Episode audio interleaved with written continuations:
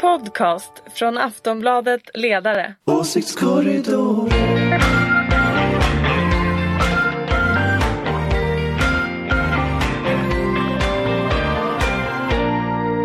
Hej och välkomna till Åsiktskorridoren! Förlåt Anders, du ville säga något? Absolut Ska inte. jag börja om? Nej, Ja. kör vidare bara. Förlåt. Hej och välkommen till Åsiktskorridoren, den sista före valet på söndag. Det är mindre än 48 timmar kvar till vallokalerna öppnar och det är alltså cirka 60 timmar tills första vallokalsundersökningen kommer. Det är sjukt spännande. Eh, Med oss eh, idag för att prata om de här sista skälvande timmarna innan Sveriges riksdag har en ny mandatfördelning är Ulrika Schenström som är moderat. Yes, hello. Eh, Från Aftonbladets ledarredaktion så har vi Dan Severin Hallå! och Anders Lindberg. Hej. Det var Oj dämpat då, hej. dämpat. Ja, han är lite blek om nosen. Jag har hällt Eh, kaffe över hela, kallt kaffe men det på hela ser ni mig. inte, det här är radio. Jag vet. Eh, och jag heter Anna Andersson och nu ska vi prata om de här sista, sista, sista stunden. Sover ni? är det för spännande? Ja, men Eh, jag sov ganska bra i natt. Jag har inte sovit så bra på senaste tiden. Men i natt, av, antagligen av ren utmattning, så somnade jag redan tidigt och vaknade av mig själv före klockan ringde utan ångestattack. Skönt! Ångest att, Utan ångestattack. Fick, fick, vaknade du med en ångestattack Daniel? eh, ja, Vakna med ett skrik. Jag har en väldigt hård säng tycker jag. Jag skulle behöva ha en ny säng. Jag vaknar upp med kropps... Okej, det är parti som ger Dan Svedin ny säng Ja. på hans röst. Jag, får, jag har ont i kroppen. Korruptionen bara växer och växer. Jag har så ont i kroppen. Kan ingen förbarma Är sig. du, lä, vad heter det, värkbruten? Men är du pigg i knoppen? Det är frågan. Det, ja, jag hade lite feber igår. Du är poet. Ja, det, det händer så konstiga saker i slutspurt. Anders, sover du gott om nätterna? Jag sover mycket gott faktiskt. Jag tycker det sover gott. Jag vaknar tidigt. Men det är alltid ändå för jag vaknar, jag är morgonmänniska. Jag vaknar alltid tidigt. Så att, eh, nej, jag tycker det är trevligt. ser fram emot de här 48 timmarna. Man tänker sig att när du sover då är det verkligen, du sover verkligen. Mm. Ja, När jag du är stänger av, då är det- koncentrerat. Jag sover, jag vaknar. Bra! Här är det digital. Metodiskt. Ja. Jag är mycket metodisk. nej, men jag, och jag, tror att, jag tror att jag har sovit allt bättre under valrörelsens gång faktiskt. märkligt Oj. nog. Ja. Jag det- sov det sämre samma- för typ tre veckor sedan. Exakt så.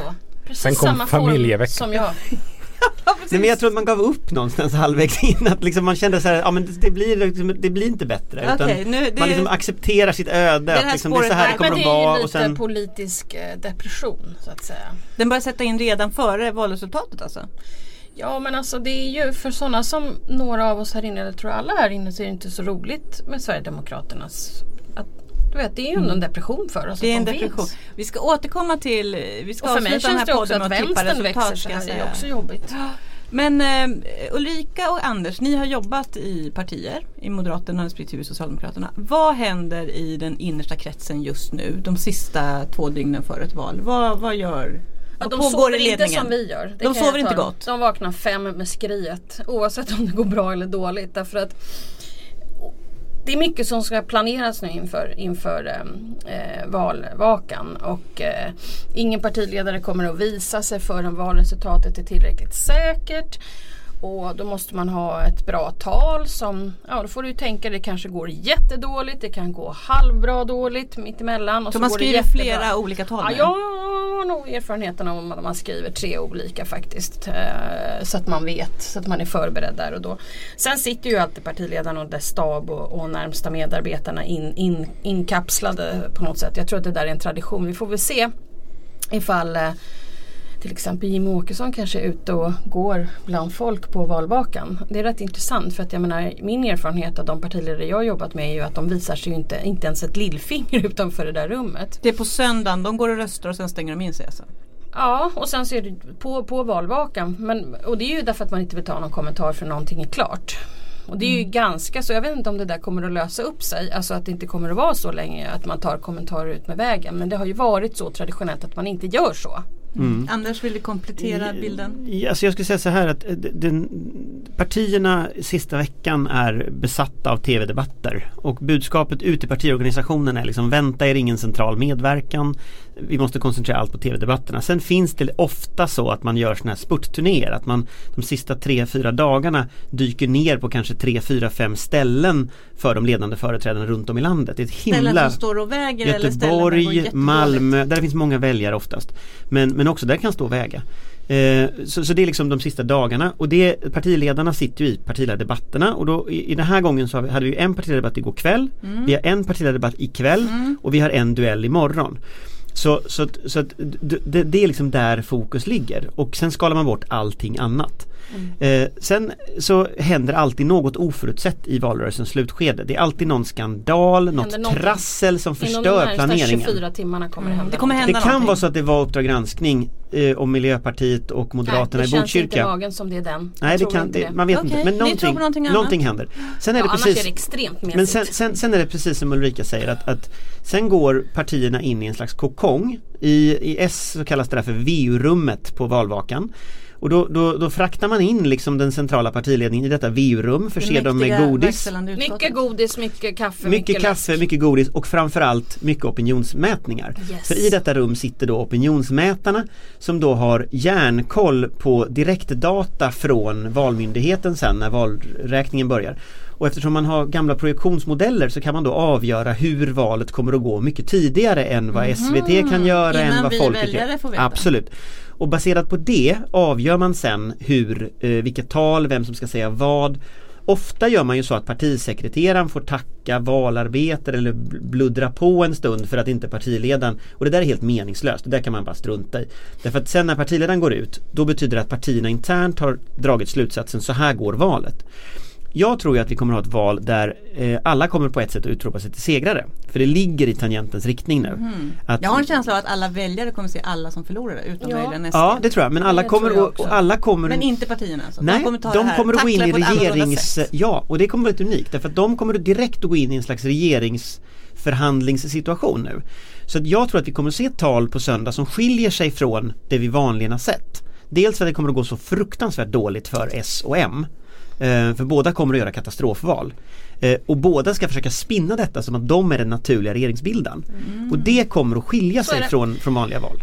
Så är det och ehm, Ja, sen får vi väl se hur mycket de här, alltså jag, jag måste bara säga en sak om de här debatterna för att jag, jag har ju suttit och förberett partiledare för dueller och debatter och det är faktiskt extremt roligt att göra sånt där eh, om man är eh, sån som eh, vi som sitter här inne.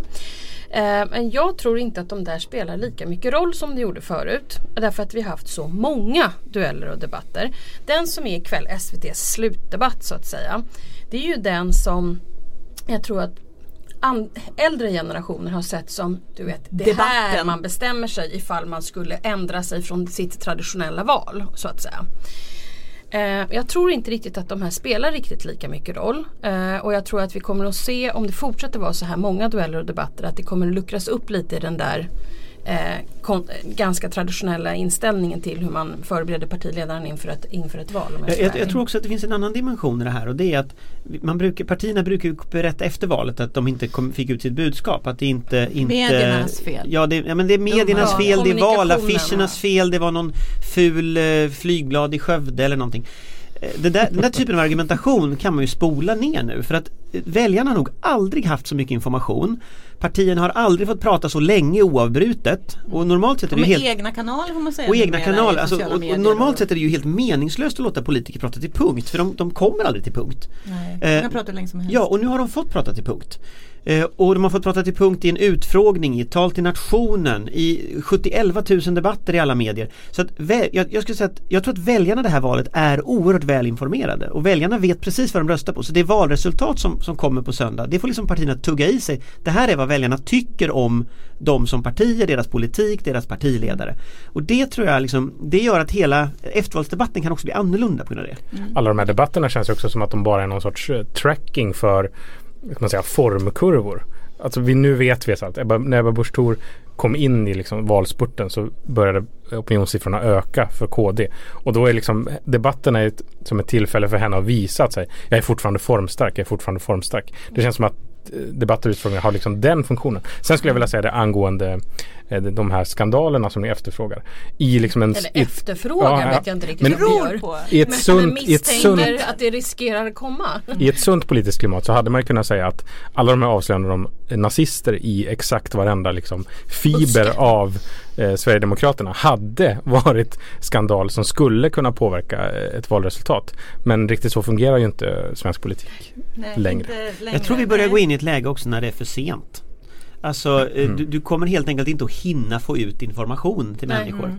Och då, då påverkar också skandalerna mindre. Och det är Okej. därför jag menar att det kanske var så att Uppdrag granskning var sista tillfället. Inte för att det var en Alltså stor Uppdrag skandal. granskning, berätta för Ja, Uppdrag granskning avslöjar alltså idag att, att Idag är det eh, fredag, idag är det säga, fredag morgon. när vi spelar in. Eh, avslöjar alltså idag att eh, Moderaterna i Botkyrka har fått ett erbjudande från en, en muslimsk eh, förening eller islamistisk förening, det är lite olika tolkning av det här.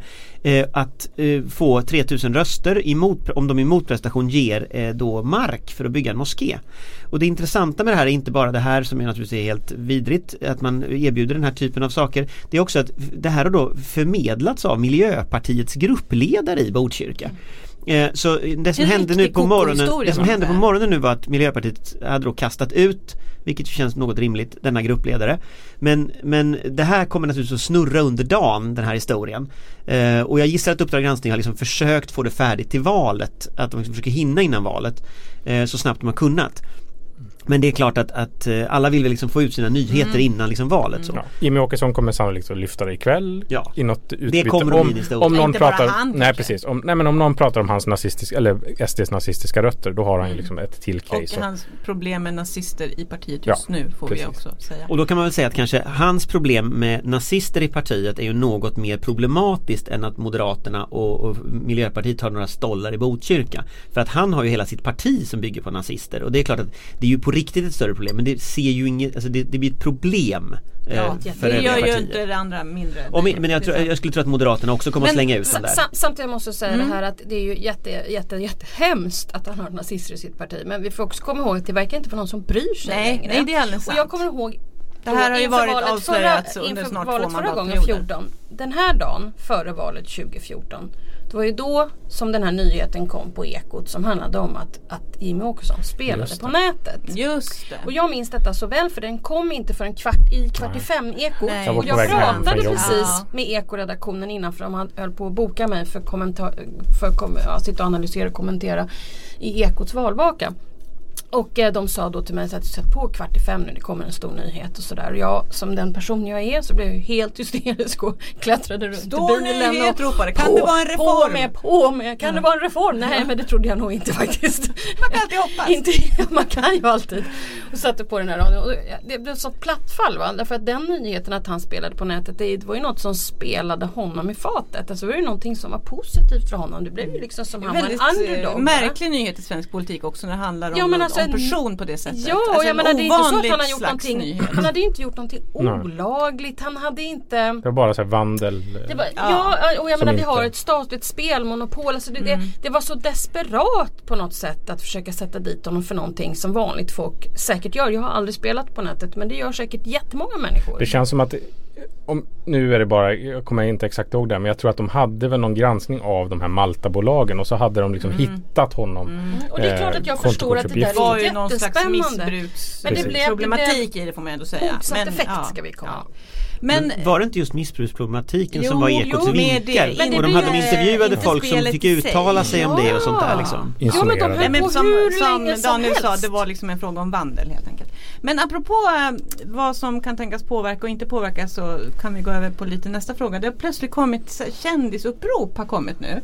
Eh, Det har varit i veckan. Först var det ett stort som publicerades på Aftonbladets debattsida, över 200 med Kjell Bergqvist i spetsen.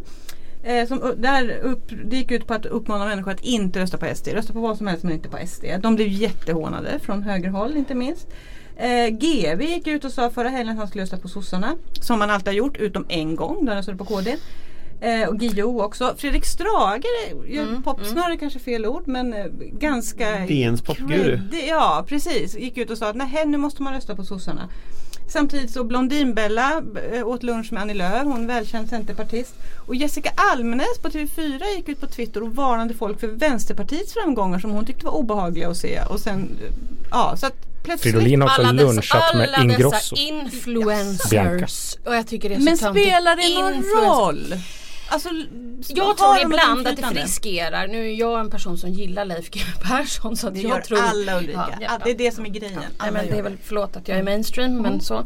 Så att jag kan nog tänka mig att, att få Jag tror även de på telefonplan gillar GV faktiskt. Ja, jag tror alla gillar honom. Ja. Ja. mm. Så att det, Han han, också han kan nog GW. vara en sån som, som kanske kan spela någon roll. Och Fredrik Strage kan nog faktiskt också Kanske i det, för det han säger där det är ju det jag tror att vi möter framför allt i Stockholms innerstad.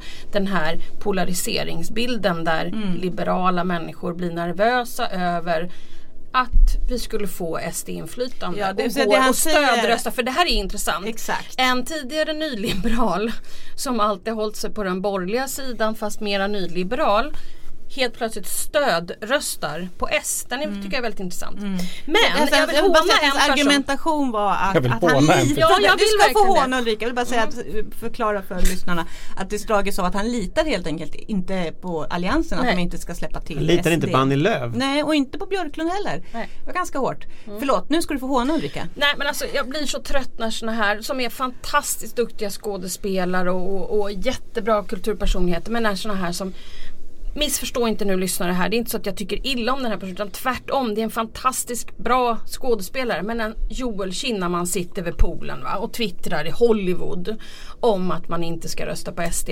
Jag menar jag, jag älskar hans budskap men det kommer att bara slå fel. Alltså ibland så blir det motsatt Är det lite effekt. grann som Hollywood-eliten i Jag menar amerikanska allting, valet? allting, ja. Nu har vi till och med en egen vi har Hollywood-elit en i Sverige. Det är egen fint. Hollywood-elit här och den kommer ju inte gynna det, det som är hans budskap.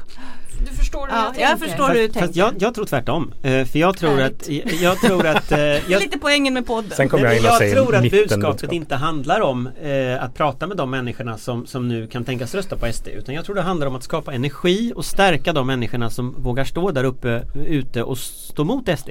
För att nätet idag det är som en, en, en låda maskar. Att liksom föra en debatt där, det, det, det, man blir oerhört smutsig och det är ganska äckligt och kladdigt därför att det är alla dessa Sverigedemokrater, AFS, alla ryska bottar, allting sånt där som är där ute. Och bara hatar liksom Sverige som det är, hatar liksom liberala opinionsbildare, hatar sossar och så, hatar feminister. Och då spelar det en ganska stor roll att människor kliver ut och säger Stå på er, räta på ryggen. Ni har faktiskt, det finns fler människor som står upp för människovärde än, än, än bara ni.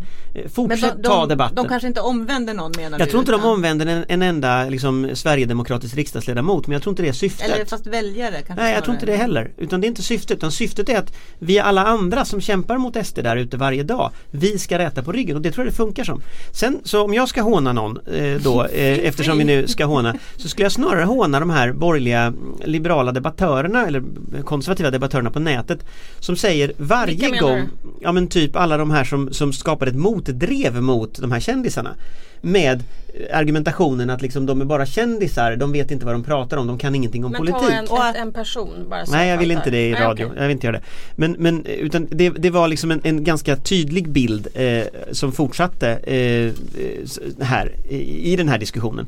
Och där tycker jag, där kan jag känna liksom att nej, låt folk prata. Yttrandefriheten är liksom att alla ska prata.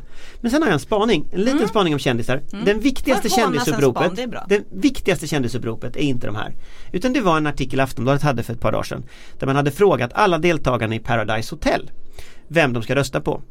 Och Den de som sa missat. att de skulle också. rösta på ett parti sa att de skulle rösta på sossarna. Eh, men någon sa att de skulle rösta mot han- Sverigedemokraterna. Vad skulle de andra rösta på om de inte skulle Några visste inte att det var val och, Ja, någon, okej. någon skulle vara mot SD. Men det intressanta är att det i, när Paradise Hotel eh, när sossarna har så svårt att nå ungdomar, när det är så otrendigt att vara sosse När de personerna helt öppet säger ja men jag ska rösta på sossarna Men så Det är så- alla, men Nej, de som så pratade. Inte, inte bråka nu Anders. De Jag, som jag är det. verkligen ute efter en varudeklaration här. Jag undrar, sa alla att de skulle rösta Nej, på S? som jag sa då, utan några visste inte att det var val och så Men, men, men de, De som som, visste att det de var som De som sa, visste tre, att det var Och val. tre personer val, som, De som angav ett val och de som, som sa det och som visste att det var val och så Men just det här att liksom, det inte är en skamfaktor att säga att man röstar på sossarna Så Även Kensa gick ut och Varför skulle det, Det vara är skamligt? Intressant. Varför skulle det vara skamfaktor att rösta på S?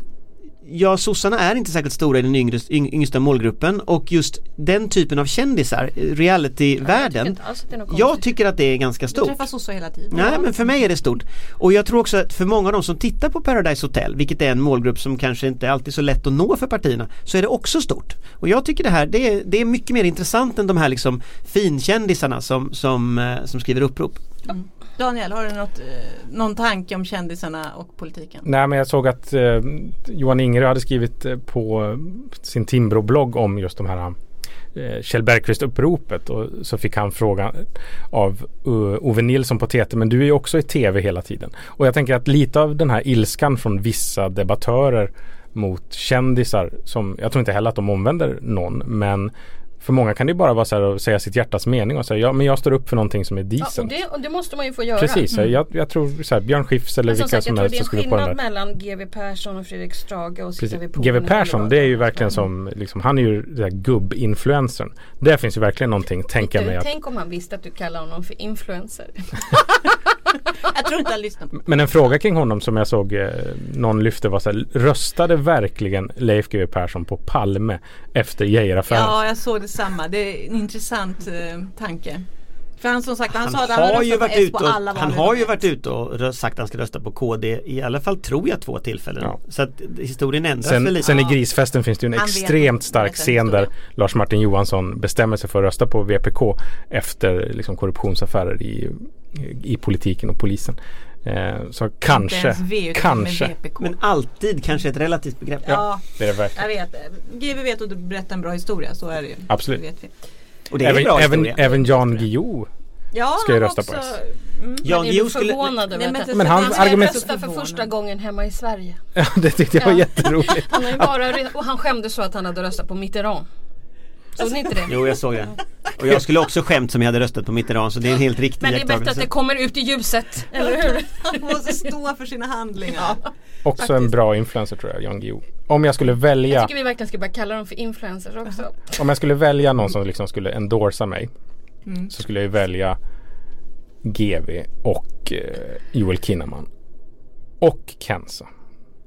Och inte Leif, eh, eller Kjell Bergqvist. Okej, jaha du menar då, jag trodde du tänkte valde helt fritt. Jag tänkte och, och, Alla möjliga, nej alla men av, möjliga. av de här. Så här, mamma. Ska Mamma ska endorsa mig. Det vore kul mamma om du om, om du ville backa upp men jag ställer upp i Nä, nästa val du ska ställa upp i. Hey, I'm Ryan Reynolds. Recently, I asked Mint Mobile's legal team if big wireless companies are allowed to raise prices due to inflation. They said yes. And then when I asked if raising prices technically violates those onerous two year contracts, they said, What the f are you talking about, you insane Hollywood ass? F- So to recap, we're cutting the price of Mint Unlimited from $30 a month to just $15 a month. Give it a try at mintmobile.com slash switch. $45 upfront for three months plus taxes and fees. Promo rate for new customers for limited time. Unlimited more than 40 gigabytes per month. Slows. Full terms at mintmobile.com. Okej, eh, vi går vidare. Eh, SD slår på trumman, de slår alltid på trumman när de säger att nu ska komma med en jättestor nyhet. Och det är folk så var verkligen sällan helt de... hysteriska igår i morse Ja. och bara Vem är det? Ja men ja, i söndags när eh, Åkesson skulle vara med i. SVTs utfrågning. Antiklimax. Anti, antiklimax. Ja, kom- Antiklimax. Ja. Gud. Alltså ni två. Jag tyckte det var ett klimax. Jag ska säga i söndags var, SVT, var Åkesson med i SVTs utfrågning och då kallar de också till pressträff och sa vi har en väldigt viktig nyhet. Då tänker man ska de komma men slänga in en, en någonting i slutet. Nej, vet. då skulle de meddela att, att de var jättearga på Stefan Löfven. Mm. Och han var verkligen rasande. Men nu slog de på trumman igen och sa att vi har gjort en supervärvning från ett annat riksdagsparti. Ja, och då tänkte jag så här. Sara Skyttedal? Nej det tänkte inte Jo jag. det tänkte jag. Jo men det gjorde det? jag. Ja. Jag tänkte för när de slog på trumman och förra gången de gjorde det så var det ju den här moderata riksdagsledamoten från Skåne. Och det var ju också att slå mycket, för mycket på trumman och sen kom det inte så mycket ut av det. Nej. Så nu tänkte jag att det kan de inte göra igen. Fast jag tänkte, Och nu gick trumman någon sönder. Och nu gick det liksom Ja, inget ja, för, alls. då ska vi Jag- säga det för våra lyssnare som inte har hört det. Det var Charlie Weimers, tidigare ordförande för KDU och idag stabschef hos Lars Adaktusson, eller ja fram till igår då. Ja. Lars Adaktusson i Hade inte Bryssel. berättat riktigt för En kristdemokrat Lars att alltså. han skulle- Nej, det var också, det var mycket som var märkligt här. Var det här en supervärvning? Nej. Ni har inte låtit så hittills. Det var en Kalla Anka-värvning. Eh, dels för att han värvar en politisk tjänsteman.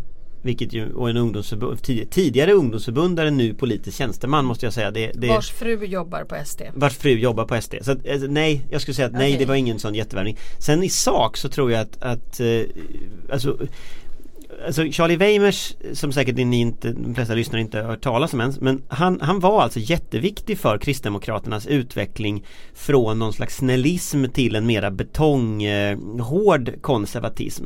Men det ligger ett antal år tillbaka i tiden. Eh, och, och att han så att säga tar, far ut tangentens riktning och hamnar hos SD förvånar inte mig jättemycket. Men han var historiskt en viktig person. Eh, och ingick i den liksom revolution, interna revolution i KDU som förändrade KDU att bli liksom den blåslampa på partiet som nu är liksom den nuvarande ledningen. Men jag skulle säga att han har inte gjort mycket väsen av sig de senaste åren och Det ska väl inte en stabschef göra? Nej det ska han inte göra och jag uppfattar inte honom som en ideolog som ligger som tillför något nytt nu alls. Så att, så att jag skulle säga att det han möjligen kan tillföra det är om det blir förhandlingar mellan Moderaterna och eh, eh, Kristdemokraterna och Sverigedemokraterna om något slags regeringsprogram Då vet han vad man ska sätta in stöten för, vad, vad Har man kan få igenom. Då har han ett know-how i den situationen. Om den situationen inte upp, upp, uppstår då tror jag att han är då kommer han att bli tjänsteman på SDs kansli och sen försvinna in i dimman. Det verkar det finnas en viss Jag- jag bitterhet. jag tror Daniel, Det verkade finnas en viss bitterhet mot honom igår. Eh, från KD och M och egentligen alla borgerliga figurer som har stött på honom. Att hans liksom, eh, roll som brygga kanske inte kommer att vara jättesjälvklar. Eftersom de är så jag jävla verkar bränt den där bryggan ja, kanske. pissed off på honom. Ja. Sen tänker jag att det, det man SD skulle behöva rekrytera och som jag nog tänkte att det skulle vara när de var i liksom Motala är en stark kommunpolitiker. Alltså någon som har lett en kommun under lång tid. Nu är väl Motala en S-märkt kommun och det var inte så sannolikt att det skulle vara den personen. Men att det har jag liksom tänkt att någon gång kommer Kommer man att värva Stort kommunalråd. Ja precis, precis. En moderat eller någonting. Kanske en centerpartist, kanske till och med en socialdemokrat. Som säger nu är jag sverigedemokrat. Jag har lett den här kommunen i 15 år. Det går jättebra. Eh, men Men, samarbetat Precis, dessutom. ja någonting sånt. Och att, att man får den liksom kredibiliteten.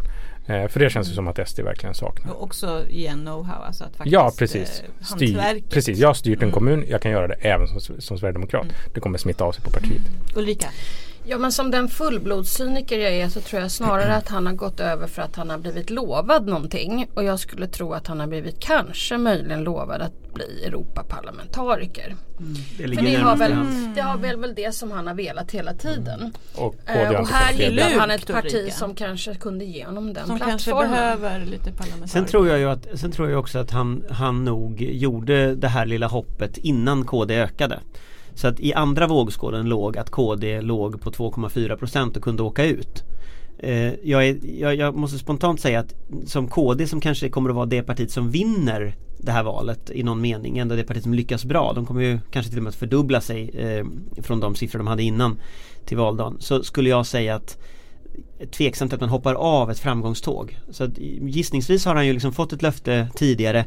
De tajmar in hans avhopp för att skada KD maximalt. Vilket ju också talar för att som brygga mellan Alliansen och KD tror jag han kommer få väldigt svårt. För sådana människor vill man helst inte se De litar ens. inte på honom längre. Nej man litar inte på, på avhoppare, det är klart man inte gör det. Av goda skäl, de har ju hoppat av. Okej, vi får se hur det går. Så Eller, jag tänkte säga att han, han i och för sig hoppar, inte hoppar av ett vinnande tåg, men hoppar på ett vinnande, hoppar på ett vinnande tåg måste man ändå säga. Han hoppar mellan två vinnande ja, tåg. Precis. Men ett av de vinnande tågen har i alla fall chans att komma in i regeringen och det är ju inte det han hoppar på nu. Vi får väl se. Vi får se. Att det tror jag inte vi får se. Ja, eh, vi, går över på sista punkten. För nu är det som sagt var, snart är det dags att välja helt enkelt. Så nu så vill jag att alla ni ska ange vilka, vad kommer partierna att få i valet? Eh, hela procent. Jag kommer att notera detta. Vi kommer att spela in en ny podd på måndag när vi har ett resultat. Då blir det räfst och rättarting. Då kommer vi gå igenom hur det gick. Eh, vem vill börja? Jag vill inte börja. Okej, Anders. Jag, jag, jag fick inte mina siffror att gå ihop till 100% Hur många procent har du då? det, det vet jag inte riktigt. Jag, jag tappade bort mig när jag räknade men jag kan säga ungefär vad jag tror. Ja. Jag tror Socialdemokraterna kommer att göra ett bättre val än vi tror och Mhm. få ungefär 27% De ligger nu någonstans 25-26 i mätningarna. Jag tror att de kommer att göra ett bättre val. Jag tror Moderaterna kommer att göra ett sämre val än vi tror. Jag tror de kommer att ligga på 16% ungefär. De ligger mellan 17 och 18 just nu. Så det är inte något 23,3 i förra valet. Jo men det är Ja. inget, båda, de, båda de där är katastrofval. Eh, SD tror jag är underskattade mätningarna. Jag tror de kommer ligga på 20. Mm. Jag tror KD är de har stabiliserat sig kring en 7% så jag skulle tro 7? Ja, jag skulle tro att de kan komma så högt faktiskt. Eh, Centern tror jag kommer att bli ungefär 10, det ser ut så. Jag tror de kommer få en etta framför sitt, sitt, sin, siffra i alla fall. Möjligen så får de bara 9 och blir jättesura men jag tror 10 ändå för de, de spurtar bra. V tror jag kommer att göra ett succéval och få 11%. Eh, sen L verkar ju inte, trots hans hunkande och allting, eh, verkar ju inte riktigt flyga som det är nu. Så jag tror att L får 5. Miljöpartiet tror jag faktiskt är överskattade. Jag tror de får 4 har jag skrivit upp här. Sen har jag tittat på Fi, deras siffror pendlar ju mellan 0,8 och 1,5 ungefär. Så jag, jag gissar på 1 ungefär för Fi. AFS mäts ju inte men de finns ju övriga partier. Alltså jag egentligen ville bara ha riksdagspartierna. De gissar också på en. En. Du tror de får en procent? Okej vänta. Mm, det tror jag. Vi ska summera dina procent här Nej på det är inget bra, gör inte Ja det men snälla. gör inte det. Nej, okej, okej, okej. Medborgerlig samling, du har det kommer, ingen det kommer tanke? aldrig gå för det kommer aldrig bli hundra. Medborgerlig samling tror jag får ingenting. Utan vi får säga så här, man säger en, en siffra nu då så får det vara den som får närmast Ja, det då. sen. Ja. Daniel. Eh, ja, jag har varit inne och tittat här på pollofpolls.se, mycket bra sajt. Men- Men, Men, men, de har, ska jag säga, plockat bort verkar som eh, Centio och eh, YouGov som ju eh, som, som, Anders och jag traditionellt kallar för kalanka mätningar men jag tror det är livsfarligt att vara så fin etablissemangsmänniska. och de pollar Och det- det eh, mycket SD väldigt högt. Men så här ungefär tror jag då. Ja. Eh, jag tror att S får 25 procent. Eh, jag tror att SD kommer få 19. Jag tror att Moderaterna kommer få 16. Yes. Jag tror att Vänsterpartiet kommer få 11. Jag tror att Centern kommer få 9. Jag tror att KD kommer få 6. Liberalerna också 6. Eh, MP 5. Okej. Ulrika. Ja, det här är ju högst, jag kommer säkert förlora allt och vi ska det här. säga här, här, här är det alltså inte partister som gissar utan här är här försöker vi proffsen bara- som gissar. Ja, det är inte hattarna, Nej. partihattarna. Folk med feeling. S26. Oj.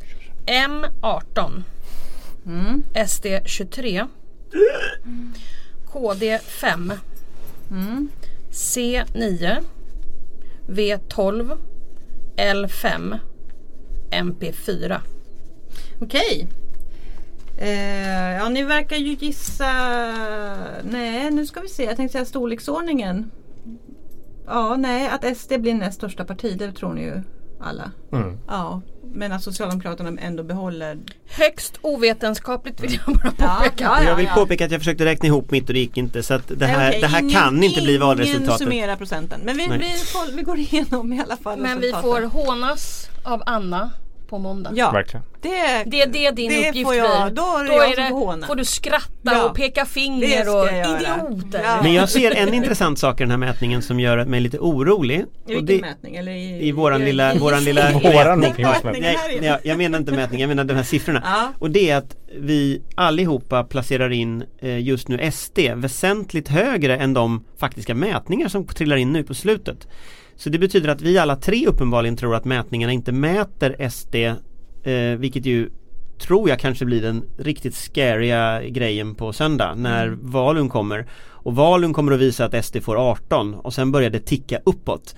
19, 20, 21 och liksom Att även Valun skulle missa. för Valun har samma metod som de mätningar som nu har SD men lågt. de bygger väl ändå på faktiskt avlagda röster? Nej, de bygger på Frågar faktiskt avlagda röster som människor har berättat om. Och den lilla faktorn som Okej. människor, att människor har berättat gör att människor, de kanske kommer ihåg men de har ingen lust att säga det. Mm. Dessutom har Valun ett annat problem och det är att Valun i vissa fall, det är lite olika Valun blandat men i många fall är det en fysisk människa som kommer fram till dig och så ska du fylla i Mm. ett papper. Vilket ju innebär att om du då skäms för vad du har röstat på så har du absolut ingen lust att tala om det för någon check akademiker från Göteborgs jag tror universitet. att Anders har jätterätt här. Därför det är, inte, det, är inte, det är inte en taktikröstning som att moderater taktikröstar på KD eller något sånt där. Utan det kommer att vara massor med olika typer av taktikröstningar här. Ja, som Fredrik Strage på S till Precis. exempel. Kamrat 25 procent. Jo, nej men alltså jag bara, jag Ja. säger det för det, det, det kommer att finnas åt andra hållet säkert eh, Sverigedemokrater som kan försöka stödrösta på KD till exempel. Alltså ni Absolut. vet, det kommer vara massor Skillnaden mellan min och Ulrikas siffra här eh, handlar ju, min, min siffra på KD är ju 2% över Ulrika och Ulrikas siffra på SD är ju 3% över min. Jag tr- min orsaken till skillnaden där det är nog att jag tror ju att massa SD-are kommer att gå till KD. Jag tror att det är en sån effekt vi kommer att se. Och jag tror att många som brukar stödrösta på KD från andra sidan eh, moderater eller så. När de ligger så högt då tänker de, "Nej, jag skiter i det. Jag går tillbaka till Moderaterna. och det drar ner dem då. KD." Ja. Mm. Ja, det är ju fullt Det tänkbart här också. är ju oerhört spännande. Eh, nu säger vi tack och hej. Sista åsiktskorridoren före valet. Vi ses på måndag efter lunch har vi sagt att vi ska spela in en ny podd och då gå Finns, igenom. finns podden på måndag? Finns podden, finns Sverige, Finns finns, Sverige? vi? Vi vet inte. en Allt filosofisk är fråga. öppet den här helgen. Men vi säger tack för den här gången Ulrika Schenström, Daniel Och- Svedin och Anders Och Lindberg. trevlig helg! Trevlig helg! Och gå och rösta, gå och rösta. Hej då! Hej då! Det var som en skräckfilm i slutet där. Även i början. Martin. Jag måste gå och köpa en ny skjorta.